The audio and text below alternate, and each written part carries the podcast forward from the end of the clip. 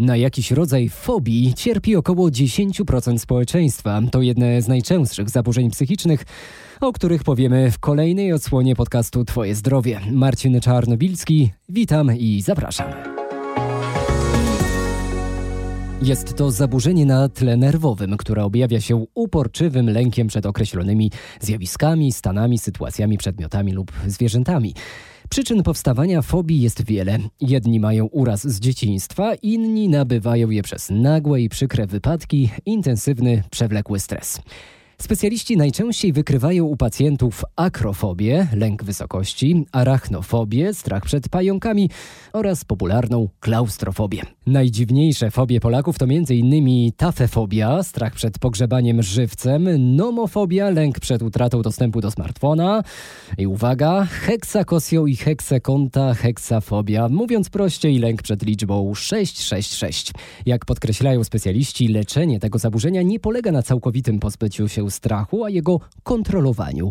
Lęk jest bowiem potrzebny nam w życiu. Gdyby nie lęk, to by nas potrącił samochód. Lęk jest dobry, tylko nadmiar jego nazywamy wtedy jakimś zaburzeniem lękowym. I często pacjenci, którzy zgłaszają się z zaburzeniem lękowym, proszą terapeuta o to, żeby już nigdy nie czuć lęku. Więc jakby wyprowadzam ich z błędu i mówię, że odczuwaj ten lęk, ale chodzi o to, żeby on ci nie zabierał z Twojego życia ważnych rzeczy, czyli żebyś potrafił go kontrolować. Szczególnie mężczyźni boją się powiedzieć, że, że, że mają jakiś, jakiś lęk. I nadal się to spotyka z ostracyzmem albo z mówieniem, że jesteś po prostu jakiś słaby albo śmieszny to naprawdę jest bardzo dobra informacja, że można to dość szybko leczyć. Niestety ludzie czasami nie wiedzą, do kogo dokładnie pójść. Tłumaczył psycholog i psychoterapeuta Rafał Zieliński. Na portalu Twoje zdrowie rmf24.pl mamy więcej podpowiedzi ekspertów i zaskakujące historie pacjentów zmagających się z fobiami. Przedsmak już teraz. Wychodzę z kina, gdy ktoś obok mnie wyjmuje chrupiący popcorn, przyznaje pani Dominika, która zmaga się z fonofobią. To uporczywy lęk przed niektórymi dźwiękami. Jak oglądamy telewizję razem z rodziną, rzeczą, którą najbardziej mi przeszkadza, są jabłka. To może wszystko wydawać się śmieszne, ale te dźwięki powodują u mnie napływ tak wielu negatywnych emocji, że ja automatycznie robię się na maksa zła. Ja nie potrafię nad tym zapanować.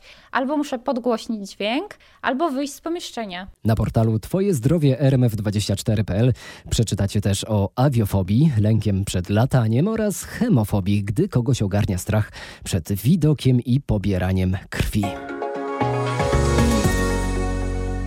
Kiedy z fobią należy zgłosić się do lekarza? Posłuchajcie, co mówi psychiatra Kamila Wesołowska. Musimy chyba zacząć od tego, że po pierwsze lęk i strach to jest coś takiego naturalnego i wszyscy tego, wszyscy tego e, jakoś doświadczamy i to jest w pewnym, w pewnym stopniu trochę taka nasza reakcja adaptacyjna na, nie wiem, jakieś emocje, zmiany dookoła.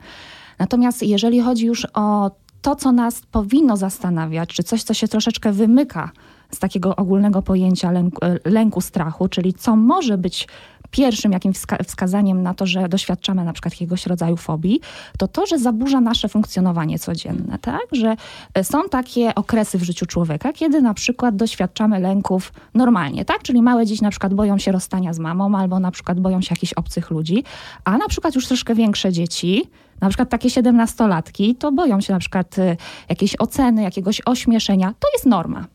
Natomiast jeżeli Taki sytuacja. strach, tak, nam tak. towarzyszy na co dzień. Dokładnie. Mhm. Natomiast jeżeli to jest tak, że te kryteria wiekowe nam się trochę przesuwają, czyli na przykład taki powiedzmy siedemnastolatek boi się rozstania z mamą, no to już czujemy, że jest coś, coś chyba nie tak jak trzeba, tak?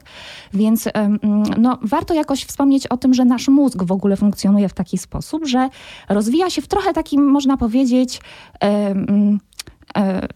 w różnym tempie. Różne części mózgu rozwijają się w różnym tempie. Jest taka jedna fajna część mózgu, która się nazywa ciało migdałowate.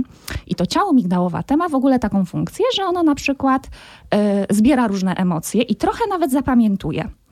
I to ciało migdałowate paradoksalnie rozwija się szybko.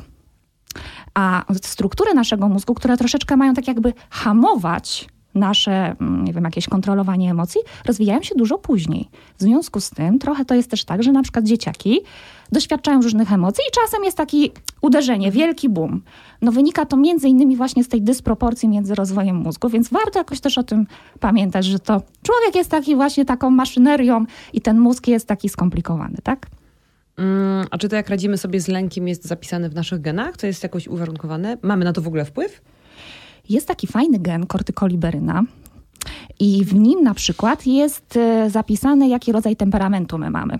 Więc zdecydowanie tak, ta część gen, genomu naszego, tak? To, to, to, to jest jakaś ważna część, bo na przykład jeżeli mamy taki temperament, że chętnie podejmujemy różne, nie wiem, wyzwania, próby, e, no to e, trochę to też jest tak, że dziedziczymy to, tak? Jakoś, nie mhm. wiem, czy po naszych dziadkach, czy po naszych rodzicach.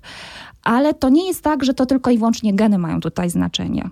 Ma znaczenie również środowisko, i to nawet nie środowisko takie stricte domowe, ale na przykład y, takie wczesne więzi w dzieciństwie, czyli takie więzi, które na przykład za, zawieramy, nie wiem, na placu zabaw, tak, albo w przedszkolu.